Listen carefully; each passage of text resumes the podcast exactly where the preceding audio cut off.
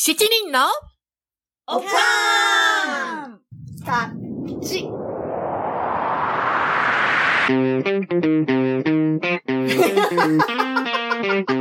It's from America. America.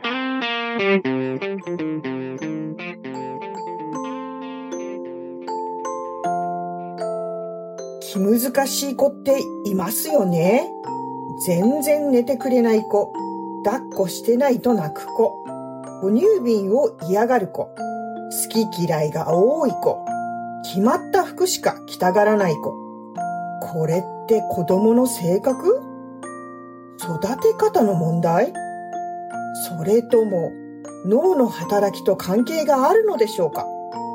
今回は気難しい子供を育てたケイティ、ナンシー、そして私、イボンヌが、それぞれの経験についてお話しします。今、気難しいお子さんを育てているお母さんたちの少しでもお役に立てれば幸いです。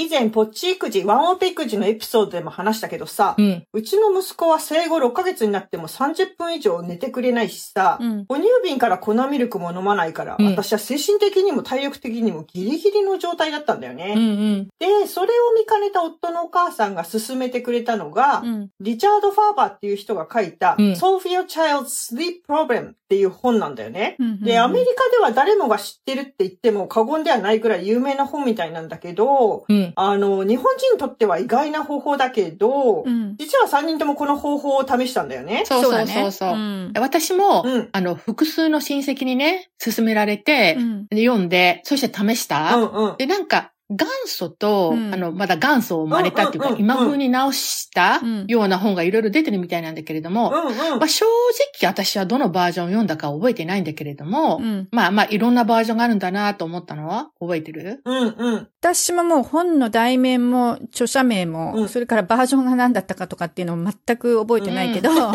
ただ本を読んだことは読みました。うんうんうん。、で、ちょうどほら、その頃、うん。あの、おかんたちの昔のそのね、うん。子供たちがちっちゃかった時のプレイグループあったじゃない？あった。で、あの中でも、夜泣きとか、あとは夜寝ないっていう悩みがよくこう話題に上ってたよね。うん。うちももうとにかく、うん、寝ない子だったから、うんうん。だからもうそれはもう本当に大きな問題だったのよ。そうだったようんね。覚えてる。ううんこの本によるとさ、おっぱいを飲ませたり、抱っこして寝せたりすると、うん寝るときにはそうしてもらうもんだって赤ちゃんが思っちゃうんだって。うんうんうん。で、そうしてもらわないと寝れなくなっちゃうらしいのよ。うんうんだから、赤ちゃんが眠そうにしてたり、寝るべき時間になったらうん、ベッドに入れて、一人で寝られるようにトレーニングしましょうっていう本なんだよね。そうそうそうそう。んんで、あの、元祖の本はなんか結構厳しめで、うんうん。赤ちゃんうんを個室っていうか赤ちゃんの部屋、赤ちゃん部屋ね。アメリカってほら、ね、赤ちゃんも一人の部屋を与えるからうん、うんうん。のベイビーベッドに入れて、うんうん親は一緒の部屋に入っちゃダメなんだよね。うんうん。で、それってやっぱ日本の住宅事情ではちょっと難しいかもね、とか思うん、った。そうね。うん日本ではね。うちもできなかったよ。うんもううんアメリカでも都会の家っていうのはね、あれだもんうね。ちの場合も無理。狭いもんねうん小さめだもんね。確かに。うん赤ちゃんもさ、それまではさ、おっぱい飲みながらとかさ、抱っこしてもらいながら寝てたわけじゃない、うんうんそれがさ、いきなり一人で寝ろって言われてもさ、最初は戸惑って泣くんだよね。そりゃそうだね。うん、親は全く部屋に入っちゃダメなわけじゃなくって、うん赤ちゃんが泣いたら10分ぐらいごとに部屋に入って、うん大丈夫よ、寝てもいいのよ、うん。心配ないよ、うん。みたいな声をかけて、赤ちゃんを安心させてあげるのは OK。うんうん。ただ、抱っこしたり、うん。背中をトントンしたりしちゃダメなんだよね。でうん本によれば、3、4日もすれば一人で寝るようになるっていうことなんだけどね。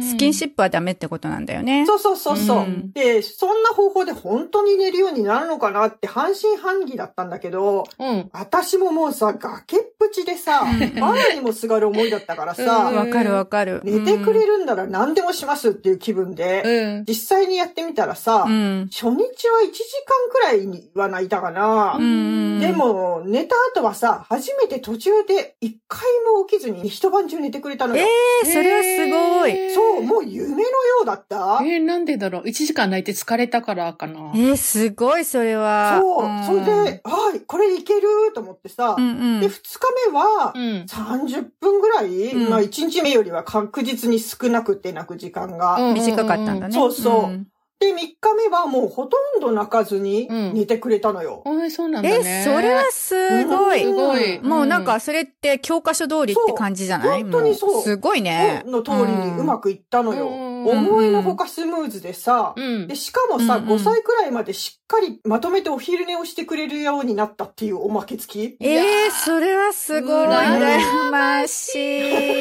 お昼寝も特に。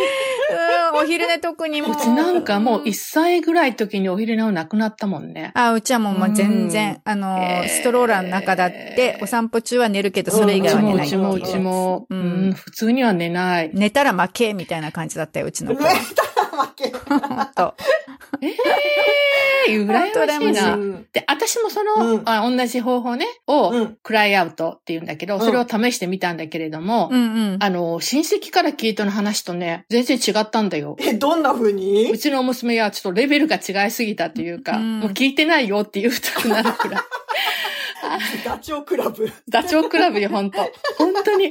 なんかさ、ほら、同じ、イボーヌと同じような感じで、うん親戚は、ああ、初日、初日泣くけどね、まあ、1時間ぐらいで疲れて寝るからね、とか言われて、うんうん。それ我慢してねって。うん。で、2日目からは、まあ、だんだんと泣く時間が減ってきて、うんまあ、3、4日ぐらいで、うんほとんどぐずることもなくなって、入眠するようになるよって言われたのね。うん。うん。で、他の親戚なんかは、いや、初日は20分ぐらいでしょうとか言われたのね。本 そう。で、なので、まあ私、期待度マックスよ、も当なるよね。そうだね。う。ね、うんうわ頑張ろうって言って初日を迎えました。うんでもちょっと遅めに始めたのね、あの、うん。赤ちゃんが。本当に眠たくなるまで待って。ああ、うんそっかそっか。でうんうんえー、1時間経ちました。でも、泣き続け。はい2時間経っても泣き続け。おー3時。間経っても泣き続け。本当。でも、ほんと心配になって、うん。あの、こそっとドアを開けて、うん隙間から部屋をチェックしたら、うんうん。こうベッドの柵に捕まり立ちしながら泣いてるのね。えで、でもさすがにやっぱり3時間泣き続けてるから時々こう、うとうとうとうとしてんだわ。そうだよね。まるでこうなんかお疲れのサラリーマンが電車のつり革に捕まりながらこう、うとうとしてる感じ？で、でも怖いじゃん。この倒れて頭とか打ったら怖いと思って、怖い本当だよね。で、うんそーっとそのまま、あの、横に寝かしたのね。うんルール違反だけどさ。うんうん。そしたらさ、またしばらく泣いてて、うんでもその後に寝てくれたのね。あ、すごいすごいで、。お、やったー成功とか思ったの。うんうん。だがしかしよ。おーその2時間後ぐらいにまた起きて、うんまた泣き始めたのね。うんうんで、また同じ捕まり立ち、ずーっと泣いてる。またサラリーマン。そう。そして、朝日が差してきて、鳥がピヨピヨって泣き出して、朝を迎えちゃったってわけ。本当でさ、で、二日目もまあ、あの、同じようにやったんだけれども、うん減るどころか、増えて、あ、泣いてる時間がね、増えたの？そう、泣いてる。る時間が、本そ当う。で、三日目には、もう泣きすぎて、声がう、ん。森進一みたいな、かすれ声になっているのね。赤ちゃんなのに。声枯れちゃったんだ。で、。しかも、うん。体触ったらね、熱くって、熱を出してたんだ。え、うん。本当だからうん。泣きすぎて熱が出ちゃったのか、うん。それかもうブランケットとかかけずにね、寝てたから、うんうん。風邪ひいたのかなんかわかんないけれども、うんうん。あ、その時になんかさ、うん。我に返るっていうか、うんうん。え、私一体何やってんだろうと思って、うんうん。だから子供ってさ、ほら一人一人違うじゃない、うんうん。なのにまあ私ほら、ね、その本にしたかったんだけれども、子供の声を借りさせて、ん熱が出るぐらいまで、こう泣かしちゃったっていうのがなんかちょっうんと罪悪感っていうか、うん、そういう風になった。そうだよね。なるほどねうんいやー、わかるわかる。私ももうね、暗い過去だから。忘れたい。詳細の、あの、様子って覚えてないくらいなんだけどさ。うんうんそう、ね。でも、まあ本には書いてあった通りに私も試したわけよ、もちろんね。うんうんあの、教科書通りに。うん。でも、やっぱりナンシーのとこと同じで全くダメ。うんうんとにかくもう泣いて泣いて、うんもう絶対諦めないっていう感じ。もう何時間も泣いて。で、声が枯れて、うんむせ返ってさ、もう窒息するんじゃないかって思うくらいも泣いて、で、ちょっとこう声が低くなって、あ、寝るかなと思うとそれはそうじゃなくて、うんうん単に声が出てないっていうだけ泣いてるっていうね。。あんまりこう泣いてるから、え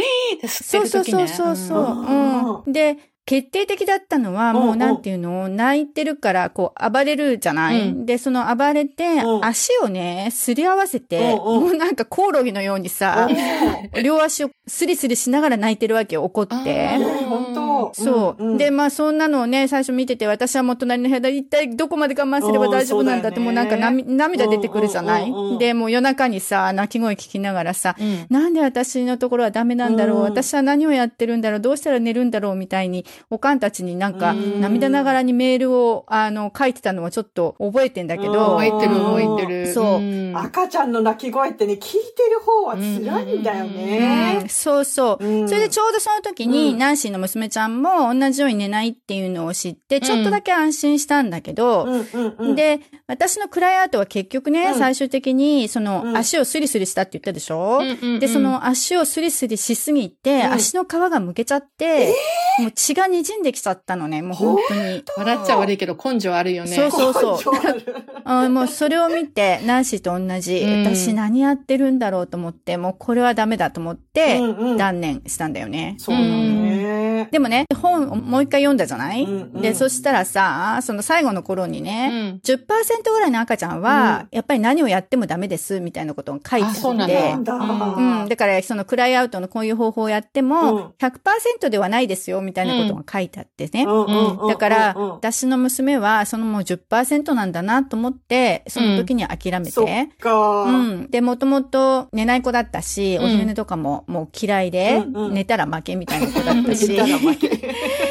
そうそう。だから、寝てくれるんだったら、うんもうそれでいいやっていう感じで、うんうんだからもう添い寝して、うんで、泣いたらもうしょうがない、もうおっぱいだし、みたいな感じで、うんうん。で、結局、1歳過ぎて卒入するまで、うんうんそれが続いたのね。そっかそう、私もさ、また添い寝うんの日々が始まって、うん。で、泣いたらもうそのままベッドでおっぱいをあげる横になったまま。うんそしたら私の体も楽だうんし、うんうん。そうね。うん、その方法がベストなんだなと思った、うちの場合はね。うんうんうんでもアメリカ人のはなんか不思議な感じだったような。あ、そうう。うん。アメリカ人にはあんまり言えない。まあ、この辺の人はまだ理解あるよね。カリフォルニアのね。んそうね。うん。でもうん東海岸の親戚とか、うち東海岸に多いからう、ん、赤ちゃんが自分の部屋で寝てないとか、っていうのがすごい不思議にうん。ずっと添い寝してるとか、うん。うん。そういうの。言われた。あ、そうなんだ。うんそうかもねそっうんか、アメリカの中でもいろいろだね。そう本当だね。うん子育てって何でもそうだけどさ、うん他の子でうまくいったからっ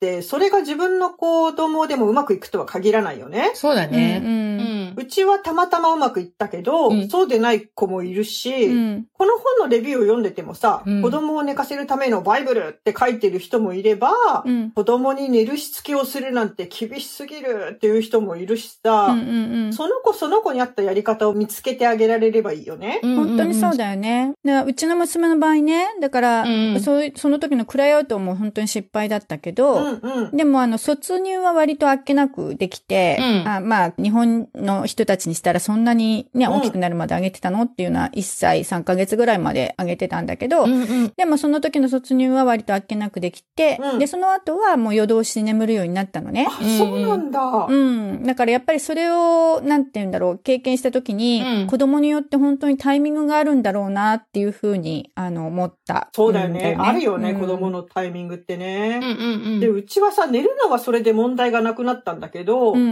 ん。そこに関してもまたいろいろと問題があったのよ。あ、なんか覚えてる。うんで、最終的には、うん医学の力を借りることによって改善したんだけど、うん。その前にまずどういう状況だったかをちょっと話すね。うんうん。で、最初に直面した問題はさ、哺乳瓶から飲んでくれないってこと？あーもう、うちも全く同じ。うんうん。あの、おしゃぶりと哺乳瓶が一切ダメ。あであ。、もうありとあらゆる種類買って、で、ボイルしたり手で揉んだり、うん柔らかくしたりとかしたけど、全くダメで、うんあの、シリコン部分、ゴムの部分っていうの？あれがもう唇に当たるだけで顔を背けた。ああ、わかるわかる。うん。だからもう、外出はね、その、うん。もう授乳の間だから、うん2時間とか、まあちょっと大きくなって最長で4時お間。ーで、どうしても仕事で外出しなきゃならない時に、うちの夫に娘を車で連れてきてもらって、うん。で、駐車場で授乳したことが何回かあったんだよね。大変。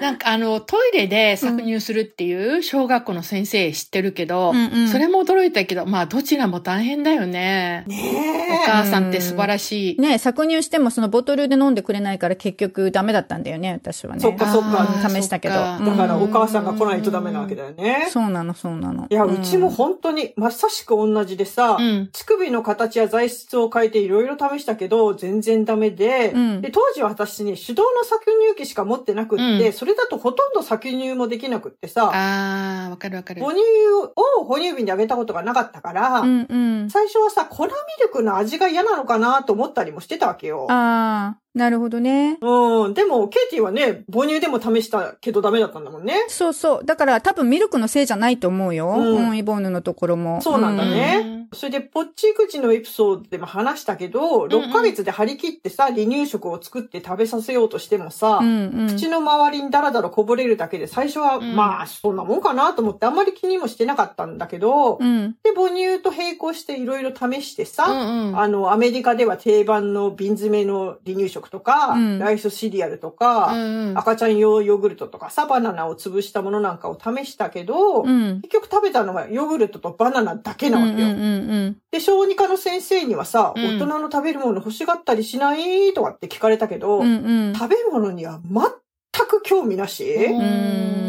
あ、うちの子も同じだったね。あの、うんどっちかっていうと、スプーンかじったり、お皿かじったりみたいな感じで、うん そっちに興味示すけど、食べ物にはね、うん、興味あんまり示さなかったんだよね。うんうんううん。ん、よくなんか、義実家の、あの、親にもからかわれたりとかしたけど、この子はフードには興味なくて、お皿に興味があるんだね、みたいな。そうよね。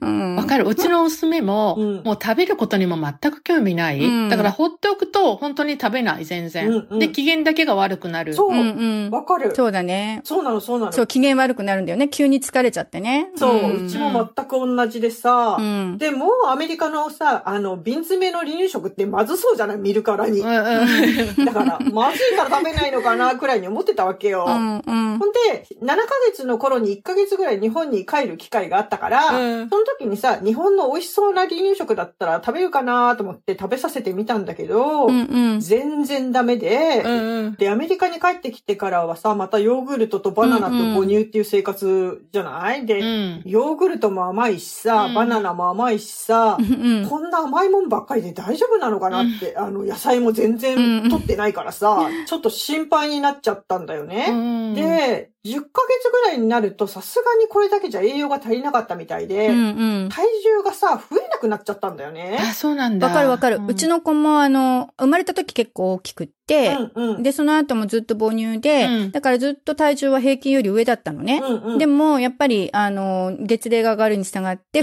ん普通にだんだんなってきて、うで、卒業した後に離乳食だけになったら、うん平均以下に減っちゃったよねあ。そうなんだね。そうなのよ。うちもそうで、うん。で、小児科の先生の勧めで、オキュペーショナルセラピストに通ったらって言われて、通うようになったわけ。えー、すごいね、その小児科の先生。うんだって、うちの小児科の先生はどっちかっていうと肥満の方をすごい気にするタイプだったのね。あうーん、赤ちゃんの時に肥満になっちゃうと、うん。あとあとやっぱり大きくなってから肥満になりやすいですから気をつけてくださいみたいな感じで。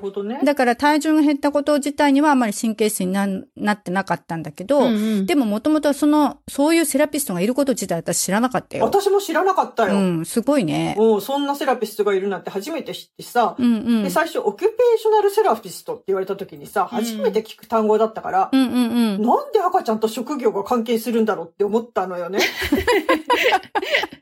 で、日本ではさ、作業療法士って言うみたいなんだけど、あ、そうなんだ。日本語でも知らなかったもんね。いや、私も知らない知らない。うん、でも、うんその赤ちゃん向けの作業療法士、うんそういうセラピストがいるっていうこと自体が、うん。やっぱさすがアメリカだよね。そうだよね。うんで、セラピストとの初診ではさ、生まれてすぐの様子をいろいろ聞かれたわけよ。うん。未熟児じゃなかったかとか、うんうん病気はしてなかったかとか、うん。母乳を飲むのに問題はなかったかとかさ、うん母乳瓶から飲んだかとかさ、うん。これでセラピストが息子が動く様子を観察して、うんうん。ハイハイなんかのさ、運動スキルに問題ないかとかさ、うん小さなものをつまむみたいなさ、うん細かい運動スキルはあるか、うんみたいなことをさ、なんか細かくチェックしてたようんそうそのさ、今言っったさ、生まれた時の様子うんを聞かれたっていうやつ、小児科で。うんあれってさ、うんなんかちょっとあ病気っていうか、なんかうんちょっと見てもらいたい時に絶対聞かれるよね。ああ。例えばなんか、えっ、と、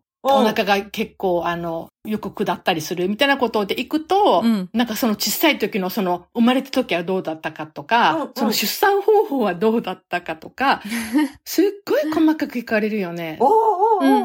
普通分娩かとか、そこまで全部なんか書かされる？うん、そうかもね。うち大学病院にある小児科に通ってるからそうなのかなとか思ってたけど、ああ、そうなのかな。うんこんな風に考えたこともなかったけど、言われてみればね、うんそうだね、面白いね。うん私はなんかむしろなんでそんなこと聞くんだろうぐらいにしか思ってなかったけどうね。うんんで、セラピストが手や質感の違う布なんかでさ、息子の体や顔を触って、うん。息子の反応を見てさ、うんうんなんか、専門用語ではさ、うんあの、 sensory processing、うん感覚処理っていうみたいなんだけど、はいはいはい。体に対する刺激にはそんなには敏感に反応してなかったけど、うんうん顔や口の周りは感覚が敏感だって言われたんだよね。ああ、そうなんだね。なるほどねで、母乳はこぼさずに飲めるかとか、うん吸い口付きのマグカップ、うん sippy cup っていうやつ、うんうんうんからこぼさず飲めるか、うんうんうんみたいなことも質問されたんだよね。うんうんなんか、あの、口の中のさ、口内運動機能が十分発達してるか、みたいなことを確認してたみたいなんだけど、なるほどね。あのさ、シッピーカップってさ、うん2種類あるじゃんで、こう、吸い付かないと出ないタイプ。はいはい。わかる？わかるわかる。だから逆にしても水がこぼれないようにできてるけれども、うんうん吸い付くと飲める？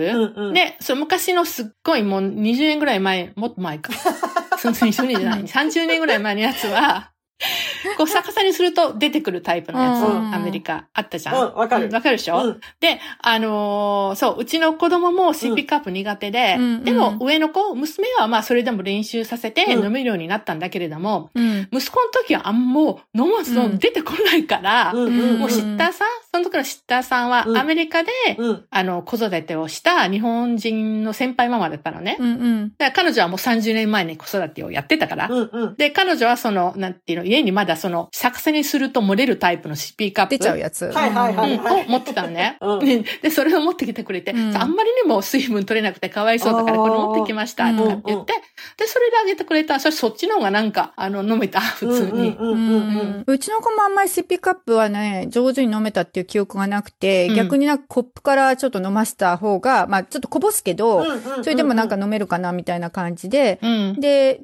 1歳過ぎたかな？ちょっと覚えてないけど、ストローを使うようになってからの方がうん、ちょっと上手に飲めるようになった。うん日本のほら、マグカップみたいなのでさ、うんうんうんストロー付きのやつがあったじゃない？あるねマグマグみたいなやつでしょ？そうそうそうそう、うんうんそれそれ、ナンシーが言ったやつ。うん、覚えてる。あれがもう命でした、うちは。そうかんうちはね、むしろストローがね、上手に使えなかったんだよね。うん。こうさ、あの、吸うっていうことができなかったみたいでさ、あだから最初に使ってたシッピーカップもさ、逆さにすれば、そのさっきなしが言ってたみたいに、うん逆さにすれば垂れてくるっていうタイプだったから、うんうんそ。っちの方が使いやすかったみたい。ああ、同じだね。うんうん。でも母乳はね、吸うのにね。そうだよね。だから吸えないわけじゃなかったろうにね。何なんだろうね。うん。で、えっ、と、セラピストはさ、スプーンで食べ物を差し出した時の様子もじっくり観察しててさ、うんうん。スプーンを口に近づけた時にさ、うんうん。ベロが口の中で動かずにしっかり止まったまま口を開いてるかとかさ、うんなんかそんなこと考えないけどね、普通ね。うん。でもそういうこともすごい関係するみたいで、で、スプーンの上のものを口の中にこう取り込むために、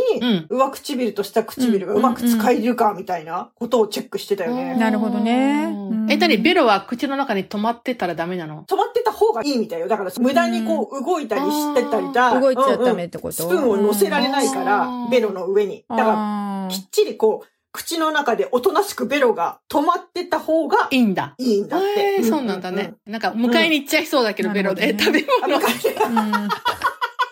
うんキリンさんのようだね。面白いもう、垂れる垂れるとか。なるほどね。へえあのスプーンからさ、物を食べるっていう動作ね。うんまあ、大人にしてみたら、まあ、単純な動作だから、ね。ね、簡単なんだろうけれども、赤ちゃんってまだ、うんどうやってその筋肉を使うかっていうのうんが分かんなかったりとか、発達してなかったりするから、うんうんまあ、それを連動させてするのは、まあ、複雑な動作なんだろううね。んうんうん。そうだね。うん。ね。なんか自然にやってることがね、実は難しいってことなんだよね、ねきっとね。ね。本当だよねうんうんで、どうだったの？そう、それで、その、あの、セラピストの人が出した診断がさ、うんうん。何何？どんな感じ、うん何何？どんな感じだったかというと、そこは話が長くなりそうなので、この続きはまた今度。え ここで切る？ー、一番いいとこなのに。今日の一句。暗闇を手探り進む育児中。よ